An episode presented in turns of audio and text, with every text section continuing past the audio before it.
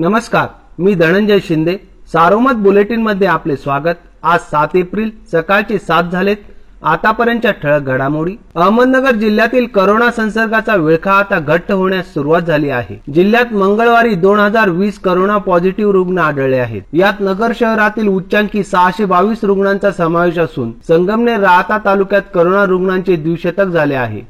तर अकोले पाथर्डी नगर ग्रामीण कोपरगाव आणि श्रीरामपूरमध्ये करोना बाधितांचे शतक झाले आहे. यामुळे जिल्ह्यात उपचार घेणाऱ्या करोना रुग्णांची संख्या आता दहा हजार सातशे सहासष्ट इतकी झाली आहे. जिल्ह्यात करोनाचा प्रादुर्भाव रोखण्यासाठी येत्या तीस एप्रिल पर्यंत लागू करण्यात आलेल्या जमावबंदी आणि संचारबंदी आदेशाचे काटेकोर पालन करण्याच्या सूचना मंगळवारी जिल्हा प्रशासनाने तालुका स्तरीय यंत्रणेला दिल्या आहेत. त्याचबरोबर एप्रिल महिन्याअखेर संभाव्य रुग्णसंख्या लक्षात घेऊन पायाभूत सुविधा उभारावी असे निर्देश देण्यात आले आहेत. दरम्यान निर्बंध शिथिल करावेत अशी मागणी काही व्यापारी संघटनांनी केली आहे. मात्र करोना संसर्ग झपाट्याने वाढत असल्याने सध्या तरी निर्बंध शिथिल करता येणार नाहीत असे जिल्हाधिकारी डॉक्टर राजेंद्र भोसले यांनी सांगितले आहे. करोनाच्या वाढत्या प्रादुर्भावामुळे राज्य सरकारच्या सहकार विभागाने सहकारी संस्थांच्या निवडणुका एकतीस ऑगस्ट पर्यंत म्हणजेच पाच महिने पुढे ढकलण्याचा निर्णय घेतला आहे. त्यामुळे सर्वोच्च न्यायालयाचा निवडणुका घेण्याचा आदेश असणाऱ्या संस्था वगळून